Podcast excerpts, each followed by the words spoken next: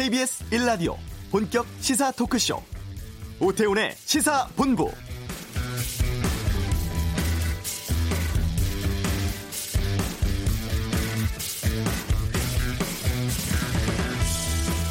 지난해 말 패스트트랙 관련 공직선거법, 공수처법 처리 이후에 정치권 잠시 숨고르기 하고 있습니다만 다음 주부터 대형 충돌이 불가피해 보입니다. 사법개혁의 또 다른 축인 검경 수사권 조정안 처리 예고하고 있고 또 정세균 국무총리 후보자 인사청문회도 앞두고 있는 상황이죠. 연말에 법안 처리 이후에 여야 간의 감정의 골이 상당한 데다가 또 어제 검찰의 패스트트랙 충돌 사건 무더기 기소와 관련한 파장도 만만치 않습니다. 의원직 총사퇴 결의라는 카드를 내민 한국당은 오늘 오후에 서울 광화문 광장에서 대규모 집회 예고하고 있는 상태고요. 그 정세균 총리 후보 인사청문회는 여야 간의 합의는 됐습니다만 증인, 참고인 관련해 조율 안 되고 있고 이런 상황 속에서 새로운 보수당 창당 임박 시점에 안철수 전 대표의 정계 복귀 소식 등과 맞물려서 연초부터 정치권 무척 혼란스러운 상황입니다. 오태훈의 시사본부 잠시 후 이슈에서 더불어민주당 박찬대 의원 연결해서 여당 입장 듣는 시간 갖겠습니다.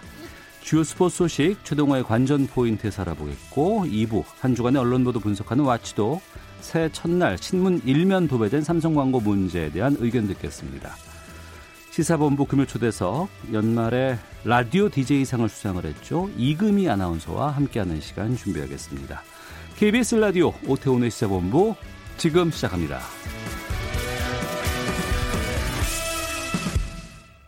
네, 이 시각 핫하고 중요한 뉴스들 정리해 드립니다. 방금 뉴스 KBS 아니고 경향신문 박순봉 기자와 함께하겠습니다. 안녕하세요. 네, 안녕하세요. 예.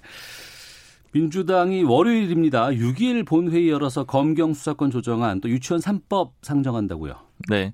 이 패스트 트랙에 올려진 마지막 법안들입니다. 네. 이 민주당이 6일 본회의를 열어서 처리할 그런 의사를 밝혔고요. 그런데 이제 문제는 한국당이 순순히 응할 가능성이 매우 낮다라는 거예요. 일단 오늘도 당장 장애 집회를 하고 있고요. 그리고 앞서서 선거법 개정안과 공수처법안 처리가 될 때 매우 강경하게 반발을 했었잖아요. 예. 근데 그래도 막지를 못했기 때문에 의원들이 불출마를 하고 뭐 오늘 장애 집회를 하고 이렇게 분위기가 매우 안 좋은 상황이라서 이 협의 처리될 가능성은 매우 낮습니다. 그렇게 되면은 결국 민주당은 이 포플러스 원 협의체를 다시 가동을 해서 음. 이전에 패스트트랙 법안들을 처리했을 때처럼 뭐 살라미 혹은 깍두기 국회를 열어서 처리를 하게 될 거예요. 네. 그런데 이제 다만 이 검경 수사권 조정하는 그간의 패스트트랙에 올려진 법안들 중에 가장 이견이 적거든요. 음. 그래서 이 민주당은 끝까지 한국당과 조금 협의를 해보려고 그렇게 노력은 할 겁니다. 예. 그럼 한국당은 필리버스터 지금 신청하겠다는 계획인가요? 이미 다 신청을 해놨어요. 어. 기존에 다 신청을 해놨고 그래서 진행이 될 텐데 만약에 협상이 안 되면 결국에는 또 같은 방식으로 이전처럼 필리버스터를 하고 또 국회를 짧게 끝내고 이런 방식으로 진행이 될될 겁니다. 알겠습니다. 어제 총선 불출마 한국당 의원들이 계속해서 했는데 오늘은 지금 겸직 장관하고 있는 민주당 의원들이 대거 불출마를 선언했어요. 네. 이 민주당 소속의 의원 겸직 장관이 4명이 오늘 총선 불출마를 선언을 했습니다. 이 중소벤처기업부 장관인 사선의 박영선 의원, 네. 그리고 진영 행정안정부 장관 역시 사선입니다. 음. 그리고 삼선인 김현미 국토교통부 장관, 그리고 교육부 장관인 유은혜 의원 재선입니다. 이렇게 네 명이 불출마를 선언했습니다. 이 불출마를 선언하면서 한 얘기는 문재인 정부의 성공을 위해서 최선을 다하겠다. 그리고 총선 승리에 밑거름이 되겠다. 이렇게 얘기를 했고요. 자, 이렇게 되면은 민주당에서 총선 불출마를 선언한 현역 의원은 총 10명이 됩니다. 이 어제까지 한국당에서는 9명이 불출마를 선언을 했고요. 양당이 비슷한 숫자를 유지하고 있습니다.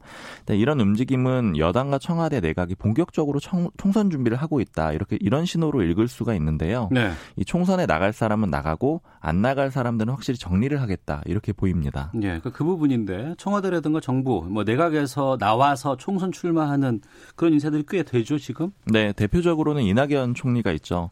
이 이낙연 총리는 지금까지 여러 가지 가능성이 관측이 되고 있는데 이 첫 번째는 비례대표를 맡고 그다음에 선대본부장으로서 당을 지휘한다. 어. 혹은 지역구 출마를 한다 이렇게 두 가지 정도 가능성인데 이 오늘 이낙연 총리 인터뷰 발언을 보면 이, 이렇게 얘기를 했거든요. 여러 가지 흐름으로 볼 때 어떤 지역을 맡게 되는 쪽으로 가지 않는가 이렇게 음. 얘기를 했습니다. 그렇게 된다라면은 종로 지역 출마가 유력해 보여요. 이 종로는 정치 1번지라고 해서 상징성도 있고 또 이 한국당 내에서 황교안 대표가 종로에 나가서 이 승부를 벌여야 된다 이런 얘기들도 있잖아요. 네.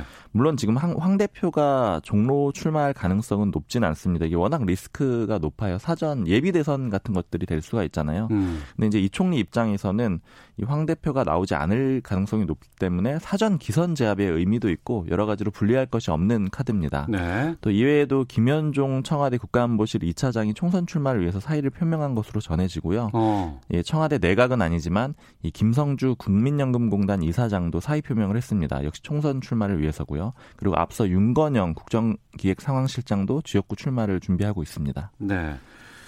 그리고 이제 바른 미래당에서 새로운 보수당으로 이제 활동하겠다는 의원들 공식적으로 탈당하기로 했죠. 네.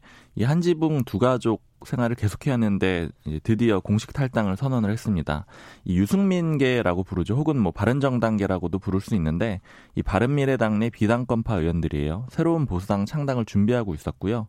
이들이 이들 이 유승민 의원을 포함해서 8명의 현역 의원들이 이 오늘 오전에 탈당을 선언했고 뭐 이외에도 진수희 전 의원 등을 비롯해서 이 바른정당계 전직 의원들도 다수 탈당을 했습니다. 네. 이 기자회견문에서는 바른미래당은 국민의 마음을 얻지 못했다. 저희가 많이 부족했다. 이 무너진 보수를 근본부터 재건하겠다 이렇게 얘기를 했습니다. 자, 이로써 바른미래당 그러니까 바른정당과 국민의당이 통합해서 만들어졌는데 2018년 2월에 창당이 됐거든요. 네. 네 1년 11개월 좀 2년 안 돼서 분리가 됐습니다.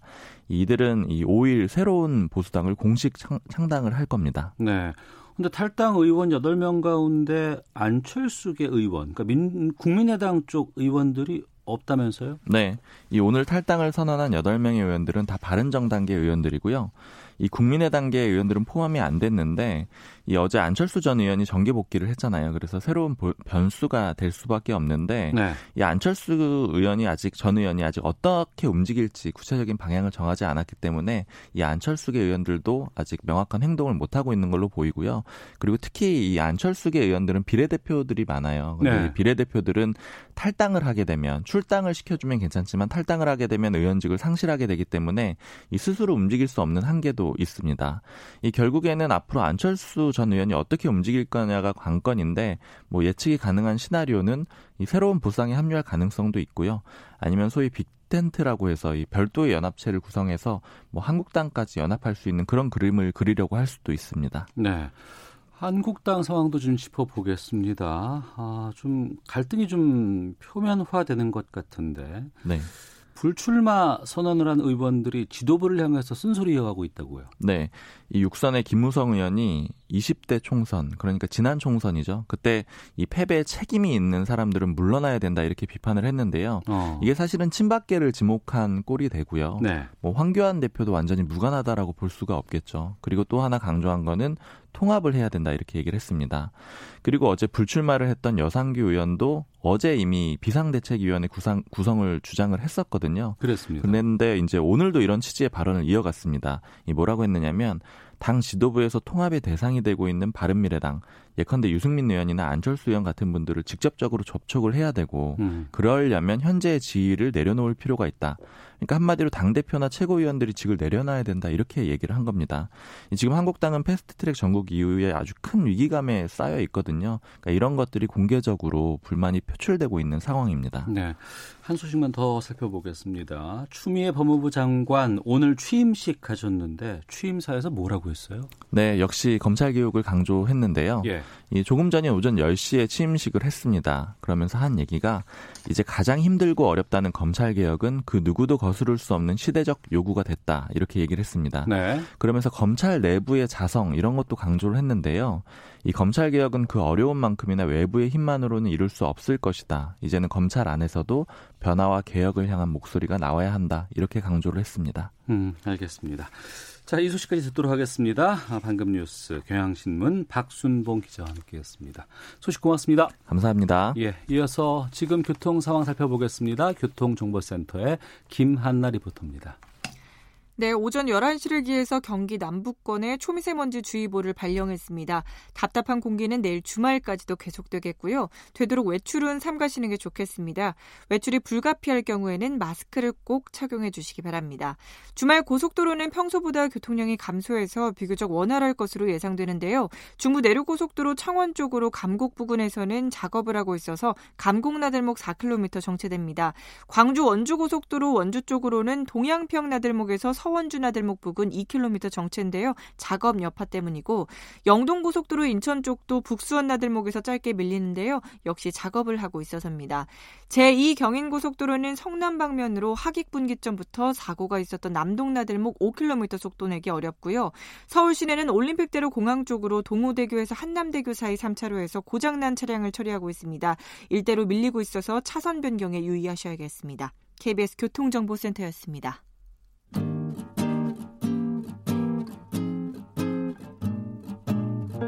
KBS 1라디오 오태훈의 시사본부 여러분의 참여로 더욱 풍성해집니다. 방송에 참여하고 싶으신 분은 문자 9730번으로 의견 보내주세요. 짧은 문자는 50원, 긴 문자는 100원의 정보 이용료가 붙습니다. 애플리케이션 콩과 마이케이는 무료고요. 시사본부는 팟캐스트와 콩, KBS 홈페이지를 통해 언제나 다시 들으실 수 있습니다. 많은 참여 부탁드려요. 네, 패스트 트랙 3법 가운데 처리 앞두고 있는 법안이 검경 수사권 조정안입니다. 그리고 유치원 3법과 같은 민생 법안도 지금 처리 앞두고 있는 상황인데요. 민주당이 6일 본회의 열어서 이러한 법안들을 상정할 계획이라고 밝혔습니다. 더불어민주당 원내 대변인 맡고 있습니다. 박찬대 의원 연결해서 본회의에 대한 전망 좀 여쭤보겠습니다. 안녕하십니까? 예, 안녕하세요. 박찬대 의원입니다. 예. 월요일 본회의 열린다고요? 예. 그러면 3일씩 이번에 또 쪼개서 열리게 되는 겁니까? 아, 일단은 지금 우리가 선거법하고 공수처법을 통과를 시켜놓은 상태인데요. 네.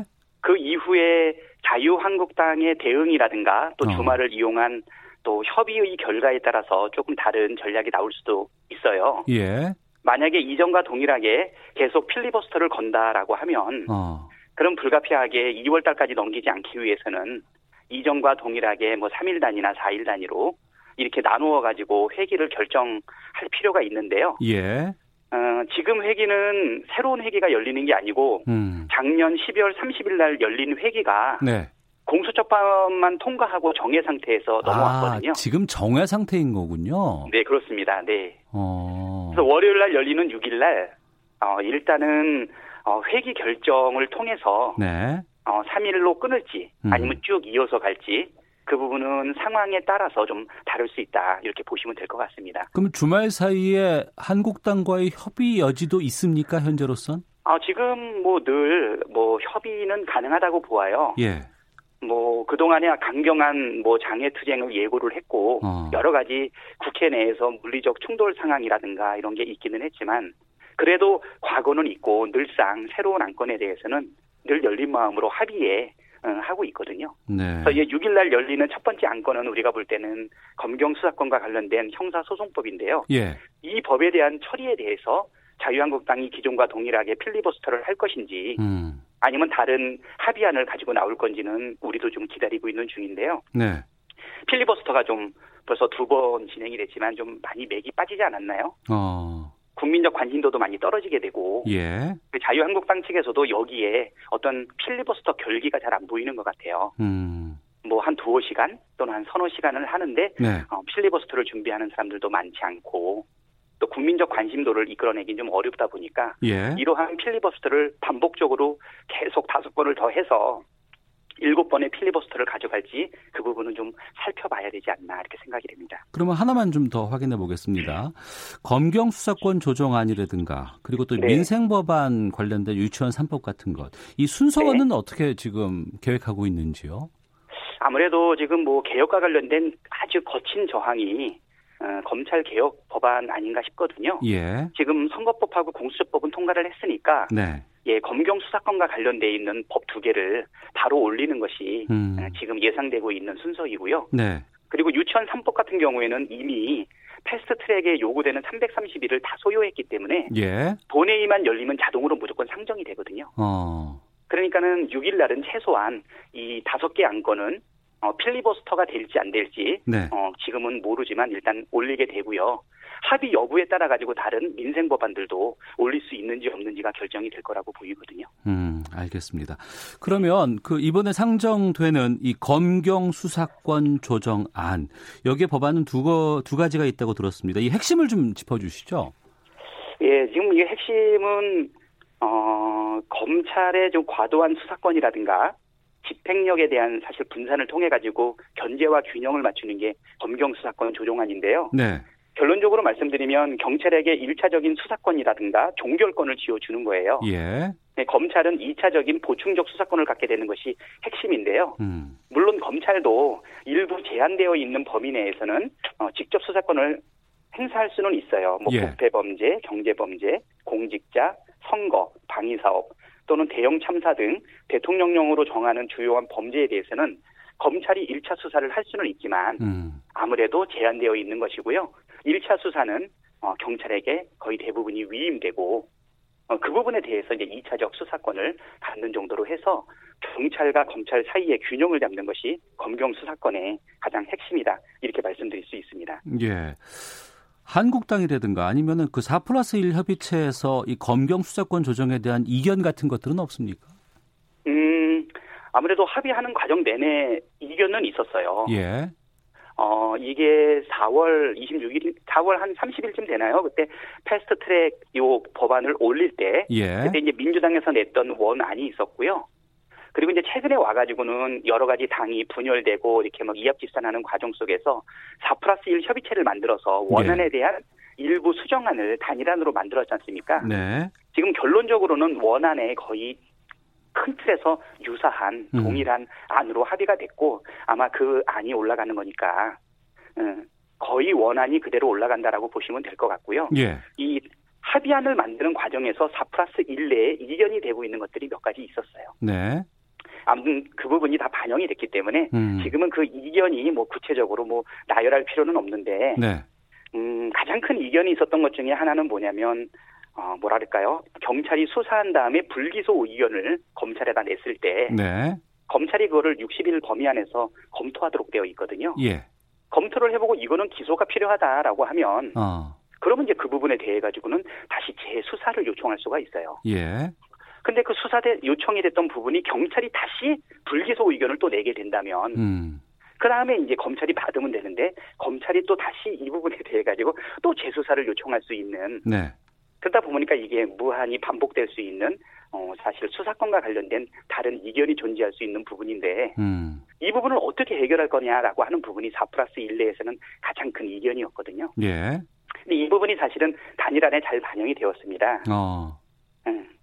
그 30일 날 23일 날 어, 검경 수사권 조정안에 대한 합의를 하고 네. 30일 날 4 플러스 1 협의체 후속 합의문에 대한 어, 제안이 있었는데 거기 2호를 보게 되면 어, 결국은 재수사 요청의 반복을 방지하기 위한 방안 등 네. 형사소송법과 경찰청법 개정안에 검경 수사권 조정에 대한 세부적인 사항을 정하도록 이렇게 합의가 이루어졌거든요. 그래서 네. 어, 검경 수사권은 사실 선거법이라든가 아니면 공수처법에 비해서 처음부터 자유한국당을 포함해 가지고 예. 논의는 활발하게 이루어졌던 부분인데 어. 예, 궁극적으로는 요 이견까지 잘 합의를 해 가지고 어, 다 원래 원안을 살짝 수정한 그 안이 올라갔다. 예. 요 안이 올라갈 거다 이렇게 보시면 될 것 같습니다.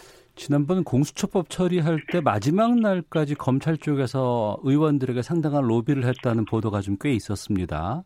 네. 이번 검경 수사권 조정안에서는 검찰 쪽에서 아무래도 검찰의 권한을 좀 축소하는 역할을 하기 때문에 여기에 대한 뭐 로비 같은 것은 아니면 이런 의견 같은 개진 같은 건 없었습니까?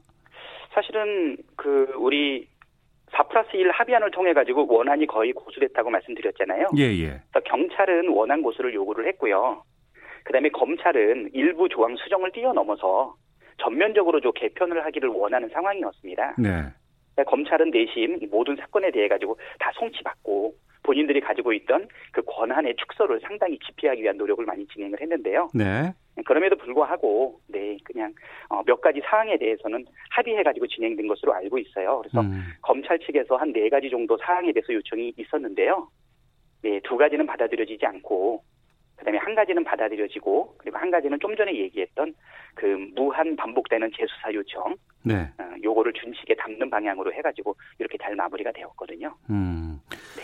오늘 오후에 자유한국당에서 광화문 광장에서 장외 집회 지금 계획하고 있습니다. 네네. 네. 어, 그쪽에서는 또 일부에서는 뭐 선거법, 공수처법, 또 6일 예정된 검경 수사권 조정안까지 일방적으로 처리한 것 좀 과하지 않느냐 이런 비판 여론이 나오고 있는데 여기에 대해서 정치적으로 좀 부담되진 않은지 궁금하거든요. 음, 사실은 뭐 정치적 부담이 없다고 말할 수는 없죠. 아무래도 정치에서는 협치, 협의 그게 최선이라는 것은 누구나 다 알고 있는 기본적인 원칙이다 보니까는요. 네. 그렇지만 4 플러스 1 공조에 참여했던 대부분의 정치 정당들과 세력들은 어, 이번에 사실은 불가피했다. 음. 결국은 국회법, 국회 선진화법을 통해 가지고 합의를 기초로 해서 법안이 상정되는 것이 기본적인 원칙이지만 네. 끝까지 합의가 이루어지지 못할 경우에는 민주주의의 가장 기본적인 원칙인 다수결을 하되 어, 약 300일 이상을 어, 검토해 가지고 합의안을 만들어라라고 하는 게 패스트 트랙의 기본적인 사실은 취지거든요. 알겠습니다. 어, 합법적 취지에 따라서 진행을 했기 때문에 정치적 부담은 있지만 불가피했다라고 하는 부분에 대해서는 국민들한테 어, 그렇게 양해를 구하도록 하겠습니다. 예. 더불어민주당 박찬대 원내대변인과 함께 말씀 나누고 있는데요. 정세균 국무총리 후보자 인사청문회 언제 열릴 수 있습니까? 음, 지금 어, 날짜 합의된 날은 1월 7일하고 8일 이틀간입니다. 예. 아, 지금 그런데 우리가 공수처법 통과되고 난 이후에 어, 추가적인 합의 과정에서 증인 신청과 관련된 부분에 대한 어, 합의 테이블이 계속 마련되지 못하다 보니까 예. 예, 지금 증인이 아직 합의가 되지 못한 상태고 음. 그리고 이제 6일날 임, 우리 임시회의가 다시 본회의가 개의되게 되면 네. 뭐 그때 우리가 합의되는 내용이라든가 절차에 따라서 인사청문회도 영향을 미칠 수는 있다고 보이거든요. 예. 예, 7일, 8일 날 지금은 예정대로 우리가 진행하는 것으로 보고는 있는데 어, 어 강경 투쟁 이 노선이 조금 도 바뀌지 않는다라고 하면 자유한국당 쪽 말씀하시는 거죠? 네 네. 그쪽이 예. 더 강하게 나온다라고 하면 어. 사실은 어, 이 부분에 대해 가지고 어떤 다른 변수도 발생할 수는 있지 않는가. 하지만 그래도 이, 이 총리 자리는 비울 수 있는 자리가 아니기 때문에요. 예. 어, 국민들을 바라보고 아마 그렇게까지 보이콧까지 가기는 어렵지 않겠나 지금 이렇게 어. 예측은 하고 있습니다. 야당 쪽에서 이 청문회 개최에 대해서 계속 동의를 해주지 않으면 어떻게 예정하고 있으십니까? 어, 일단은 그 뭐 국무총리든 아니면 내각의 장관이든 인사청문을 요청을 하고 일정한 기간이 있거든요. 예. 그 일정한 기간까지 청문 보고서 채택이 안 되게 되면 우리 같은 경우는 7일, 8일 날 예정을 하고 있기 때문에 3일 어, 범위 안에서 직권으로 상정은 가능해요. 예. 예, 근데 이게 국무총리는 인준을 요구하고 있는 거기 때문에 직권 상정에 대한 부담이 없는 것은 아닌데요. 네. 어, 이전에도 이제 야당이 그냥 뭐 무조건 이거에 대해서 거부를 하게 되면 어, 뭐 2015년도에 박상욱 대법관이라든가 또 2017년도에 헌법재판소장 임명 동의안이 직권으로 부의된 사례도 있기는 하거든요. 아. 네, 지금 뭐 더 이상 미루기는 좀 어려운 상황이 아닌가 싶고요. 네, 최장수 총리를 역임했던 예, 이낙연 총리도 15일 전으로 해서 어, 사퇴 의사를 분명하게 표현을 했기 때문에 알겠습니다. 아, 잘 합의해서 국민들 보는 앞에서 인사청문회를 치를 수 있도록 노력하겠습니다. 예. 그리고 어제 검찰이 이 패스트트랙 충돌 관련해서 약 한 8개월 지나고 난 시점에 사건 수사 결과 발표했습니다. 네, 네. 한국당 다수 또 민주당 10명이 불구속 또 약식으로 기소가 됐는데 이번 네. 검찰 수사 결과에 대해서 여당에서는 어떻게 판단하고 계세요? 뭐 야당도 불만은 있지만요. 근데 우리 우리 여당도 어 수사를 좀 더 본격적으로 진행하고 그 결과를 빨리 발표해 달라고 요청을 했는데 네. 이것이 어저께 전격적으로 나오는 그 시기에 대해서는 상당히 좀 이거는 좀 부적절하지 않았나 이런 인식을 많이 갖고 있습니다. 네. 공수처법이 30일 날 통과하고 그리고 나서 추미애 장관 법무부 장관이 임명된 바로 직후에 네. 어, 패스트 트랙과 관련되어 있는 어, 사실은 이 기소가 나온 부분에 대해서는 시기라든가 내용에 있어가지고 이거 상당히 정치적으로 좀 민감한 정치적 셈법과 고려를 반영한 것이 아닌가 좀 이런 생각이 들고 있거든요. 예. 그리고 또 한편으로는 뭐 숫자적으로 보게 되면 우리 당이 자유한국당보다는 적기는 하지만 음. 이거는 국회법 국회 선진화법을 어 뭐랄까 이렇게 위법하면서 회의 진행을 방해하는 적극적인 불법 행위에 대해서 회의를 진행하기 위해서 사실 적극적으로 노력하는 과정 속에서 네. 어, 불법을 하는 원인 집단인 자유한국당과 그 가운데서 어, 국회법에 따라서 회의를 진행하려고 하는 어, 민주당 어, 국회의원들과 당직자들을 동일하게 기소하는 부분에 대해서는 요거는 국회 선진화법이 오히려 무색 무력화되는 것이 아닌가. 네. 오히려 국회 선진화법을 엄격히 적용해서 회의 방해를 적극적으로 사실은 이렇게 제어하고 벌을 주는 방향으로 가야지 그거를 이행하기 위한 것에 양쪽으로 벌을 준다라고 하는 것은 이거는 국회 선진화법의 무력화가 되는 또 하나의 나쁜 사례가 아닌가 싶고요. 네. 뭐 초등학생들이 서로 싸우면 이거 둘 다 잘못했다고 생각해라고 하는 사례하고 크게 다르지 않은가 이런 생각이 좀 듭니다. 그러면 검찰이 기소와 관련해서는 민주당 쪽에서는 어떤 대응 방안 지금 계획하고 계십니까? 음, 일단은 뭐 기소를 진행을 하고 있으니까 아마 법정 다툼은 벌어질 거라고 보이는데요. 예. 어, 요 기소의 근거 법이 자유한국당하고 민주당은 좀 달라요. 음. 저쪽에는 국회법과 관련해서 회의 방해를 목적으로 해서 네. 어, 적극적으로 범법 행위가 이루어지게 되면 상당히 양형이 높거든요. 네. 징역 5년 또는 상해가 있으면 징역 7년까지 법정 한도를 두고 있어요. 이쪽은 공동 폭행으로 지금 돼 있는 예, 우리는 공동 폭행이기 때문에 예. 예. 일반적인 그냥 폭처법에 의해서 처리가 아. 되기 때문에요. 예. 우리 쪽에서는 그러니까 자유한국당은 500만 원 이상의 벌금이 나오게 되면 피선거권에 제한이 있는데 예. 민주당 같은 경우에는 이 뭐랄까 공동상해 이 폭행 관련해서 집행유예 이상의 형이 나오기는 좀 어렵지 않겠나. 음. 어, 이런 예측은 우리가 하고는 있지만 어쨌거나 쌍방으로 기소하는 거는 이거는 정말 기계적 중립 아닌가 이런 음. 생각이 들고요. 시기 자체도 좀 부적절하지 않았나. 공수처법을 적극 막기 위해서 노력했던 자유한국당 의원들을 내버려 두다가 예. 공수처법이 통과된 시점에 기소를 들어갔다라고 하는 거는 뭐 토사구팽 아닌가 뭐 이런 생각도 예, 조금 듭니다. 예, 여기까지 말씀 듣겠습니다. 고맙습니다. 네, 예, 새해 복 많이 받으세요. 예, 새해 복 많이 받으시고요. 예, 지금까지 더불어민주당의 박찬대 원내대변인과 함께 말씀 나눴고요. 청취자 이미숙님께서 경찰의 힘을 많이 실어주면 부패나 권력 권력 남용이 나타나진 않을까요?라는 우려 문자 또 4140님 민주주의는 상호 견제가 중요합니다. 경찰이 검찰을 견제할 수 없는 것이 문제입니다 라는 의견도 보내주셨습니다. 헤드라인 뉴스입니다. 문재인 대통령은 새해 첫 현장 행보로 평택 당진항 자동차 전용 부두를 찾아 정부는 수출 지표를 플러스로 전환하기 위해 총력을 기울이고 혁신 성장에 더욱 속도를 내겠다고 밝혔습니다.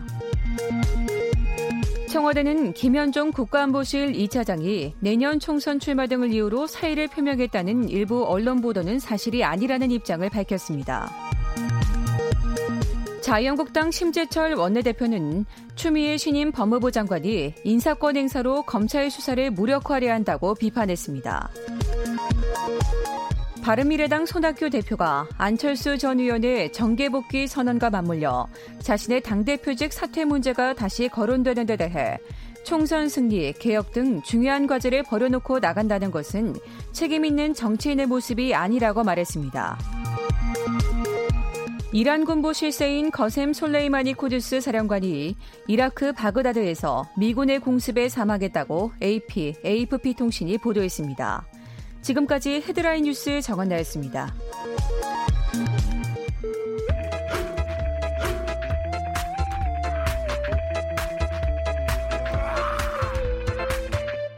오태우래 시사 본부. 네, 한 주간의 스포츠 소식 정리하는 시간입니다. 관전 포인트 최동호 스포츠 평론가와 함께합니다. 어서 오세요. 예, 안녕하세요. 예, 올해 스포츠 어, 올림픽이 도쿄에서 열리게 예. 되죠. 올 한해 뭐 여러 가지 큰 이벤트들 좀 소개해 주세요. 어, 올해 이제 가장 큰 스포츠 이벤트 역시 그 7월 24일에 이 막을 올리게 되는 도쿄 올림픽이 가장 큰 스포츠 이벤트라고 볼 수가 있겠죠. 7월 말이면 한참 더울 텐데. 어, 그래서 무더위 때문에 이 도쿄올림픽 조직위원회도 좀 고민이 많습니다. 예. 이미 경보하고 마라톤 이 음. 경기 장소 삿포로로 옮겼거든요. 네. 그 수영에 그 open water라고 있어요. 바다에서 네. 수영하는데 이거는 이제 도쿄 그 인근의 바닷가에서 하는데 수온이 너무 많이 올라가는 거예요. 음. 그 수질 오염도 심각하고. 예. 그래서 이제 open water 같은 경우에도 경기 장소를 옮겨달라는 요구가 계속 올라오고 있고요. 음. 눈에 띄는 거 야구가 다시 이제 올림픽에서 열리게 됐죠. 도쿄 예. 올림픽에 야구를 비롯해서 한 다섯 개 종목이 새로 어, 열리게 됐고요. 자 우리 선수들은 도쿄 올림픽에서 금메달 최대 10개 음. top 10 진입을 목표로 하고 있습니다. 자, 올림픽 이외에도 그 2022년 카타르 월드컵 2차 예선 지금 진행 중이잖아요. 예. 이게 6월 말에 예, 막을 내리기 막을 내리게 되고요. 어, 그리고 이번 달 8일 바로 이제 얼마 안 남았죠. 어. 어 이번 달 8일부터 이 도쿄 올림픽 그 아시아 최종 예선을 겸한 AFC 23세 이하 챔피언십이 열리게 되는데 네. 물론 우리도 이제 본선 티켓 잡아가지고 올림픽에 나가야 되는데 박항서 감독의 베트남은 어떻게 될까? 어. 이것도 이제 관심 보고 있고 오늘 3월에 부산에서는 세계 탁구 선수권 대회가 열리게 됩니다. 예. 그 축구 그 올림픽 최종 예선전에서 이강인 선수가 합류하지 못했다고요? 아, 좀 아쉽지만 그렇게 됐습니다. 어, 지난해 이제 U20 월드컵 준우승의 주역이죠. 예, 이강인 예. 선수.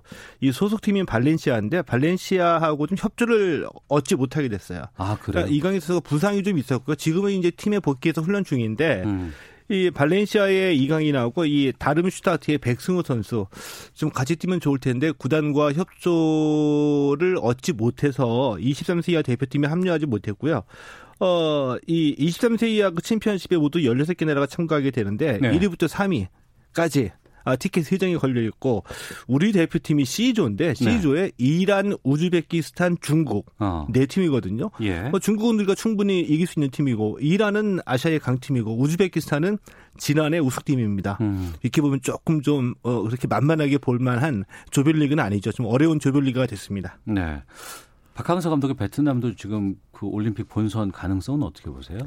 이 대회에서 바로 1년 전에 이 박항서 감독이 준우승을 차지했거든요. 예. 결승전에서 우즈베키스탄에 이제 패한 거죠. 때문에 뭐 충분히 가능성은 있다라고 봅니다. 음. 어, 이 베트남은 D조인데 이 D조인데 만약에 우리가 C조에서 1위로 올라가고 네. 어, 베트남이 D조에서 2위로 올라가면 음. 8강전에서 우리와 베트남이 만나게 됩니다. 어, 그 경기 재밌겠네요. 예, 이렇게 안 되고 결승전에서 만났으면 좋겠어요. 아, 다 그냥 조 1위에서 다 예, 이겨서 예, 알겠습니다. 예.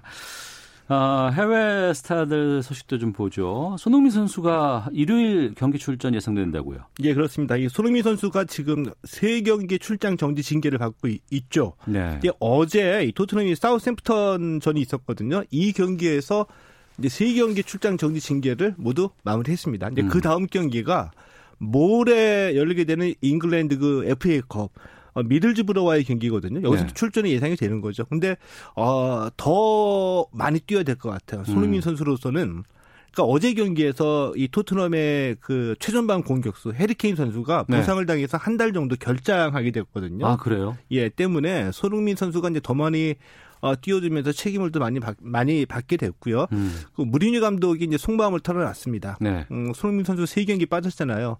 이야, 그 손흥민의 공백이 컸다. 어. 너무 아쉬웠다. 예. 이세 경기 빠진 동안에 토트넘이 1승 1무 1패거든요.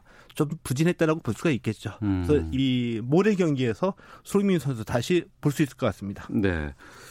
자, 그리고 암 투병 중인 유상철 감독이 감독직을 내려놨다고요? 어, 예, 그렇게 됐습니다. 그 지난달 28일에 예. 인천 유나이티드의 이 유상철 감독이 지금 암 투병 중이잖아요. 예. 이제 스스로 이제 감독직을 내려놨습니다. 아, 지난해 10월에 췌장암 4기 판정을 받았고요. 이제 암과 싸우면서 지난해 인천 유나이티드를 아, K리그 1부 리그에 잔류시키는 데 이제 성공을 했거든요. 음. 그래서 뭐 인천 팬, 팬뿐만이 아니라 이 축구 팬들도 이 J리그 팬들까지도 유상철 감독을 응원하고 있는데 네. 이 유상철 감독이 암 치료에 전념하겠다. 해서 스스로 물러났고요. 음. 인천 구단은 유상철 감독을 명예 감독으로 어, 다시 이제 선임을 했습니다. 네. 쾌유를 좀 빌겠습니다. 예. 유상철 감독 2002년 4강 월드컵 주역인데 예. 당시 그 함께 뛰고 있었던 그 4강의 주역들이 지금 K리그의 감독으로 전면 등장을 하고 있어요. 음, 네 그렇습니다. 어, 이제 그러니까 뭐 유상철 감독도 2002년 멤버고요. 그 지난달 26일에 설기현 네. 전이 성균관대학교 감독이 있었거든요. 경남 FC 감독을 맡게 됐습니다. 경남 음. FC는 K리그 2부 리그, K리그 K2 리그에서 이제 뛰고 있는 팀이고요. 그 전에는 어, 똑같이 그 2002년 멤버인 김남일 선수 있었죠. 예, 예. 김남일 전 전남 코치가 어, K리그 1부 리그의 성남 FC 감독직을 맡게 됐고요. 어. 자, 이렇게 되면서 2002년 월드컵 세대가 이제 K리그에서 감독으로 전면 등장하게 된 건데 네. 올해 K리그에서 4명이 있습니다. 음. 그러니까 유상철 감독이 뭐 비록 명예 감독으로 물러났지만 설기현, 김남일의 최용수 FC 서울 감독이 있고요. 또 황선홍 전 FC 감독도 어, K리그 2부 리그인 대전 시티즌, 대전 시티즌이 어, 이 하나금융그룹의 인수가 돼서 새롭게 축구단을 창단하는데 이 팀의 감독을 맡게 됐습니다. 네. 2002년 당시 월드컵 때 기억이 지금도 생생한데 벌써 이게 18년 전이에요. 벌써 이렇게 됐나요? 근데 김남일 선수는 월드컵 개막 직전에 우리가 프랑스하고 평가전 할때 예. 과감한 플레이로 프랑스가 그렇게 믿었던 지네딘 지단 선수의 아. 부상을 네. 좀 입혔죠. 그래서 이제 기자회견할 때 어, 어떻게 그렇게 좀 지네딘 지단이라는 세계적인 스타를 음. 월드컵에 못 뛰게 만들었냐. 그러니까 김남일 선수가 한마디를 했죠. 제 연봉에서 치르비 까세요. 원래 그런 스타일이죠. 네, 스타일이 있죠. 예. 알겠습니다. 야구로 가보겠습니다. 프로야구 LG 트윈스가 새해 초부터 시끄럽다고 하는데 LG 투수가 폭행 혐의로 입건이 됐어요? 예, 그 LG의 불펜 투수거든요. 예, 네. 배모 선수가 어제 폭행 혐의로 입건돼서 조사를 받고 있습니다. 그 이 선수가 아, 지난달 29일에 그 새벽에 여자친구하고 다투는 와중에 지나가던 한 시민이 말렸거든요. 예. 근데 말리는 이 시민을 폭행을 한 겁니다. 어. 어, 그 KBO 규약에 경기 외적인 폭력에 대해서는 출장 정지 30경기 이상 그리고 제재금 500만 원의 징계를 줄 수 있게 됐거든요. 음. 어, 이 KBO의 주, 어, 징계를 받게 될 것으로 보이고요. 이와 별개로 또 구단에서도 징계를 내릴 것으로 예상이 됩니다. 네. 지난해 스포츠 여러 가지 뭐 이슈들 뭐 10대 뉴스들 뽑다 보면은 스포츠 미투라는 그런 예. 것이 많이 좀 등장을 한 한 해였다라는 얘기를 했었는데 어, 쇼트트랙 심석희 선수가 서울시청 입단하게 된다고요? 예, 그렇습니다. 지금 이제 곧 한국 체대를 졸업을 하거든요. 음. 그러니까 취업이 된 거죠. 네. 서울시청에 입단하게 되고요. 어, 잠시 뒤에 오후 3시 25분에 입단식을 가질 예정인데 좀 잘 됐으면 좋겠습니다. 저도 좀 기려보겠습니다. 최동원 예. 스포츠 평론가와 함께했습니다. 고맙습니다. 예, 고맙습니다. 예, 2부에서 뵙겠습니다.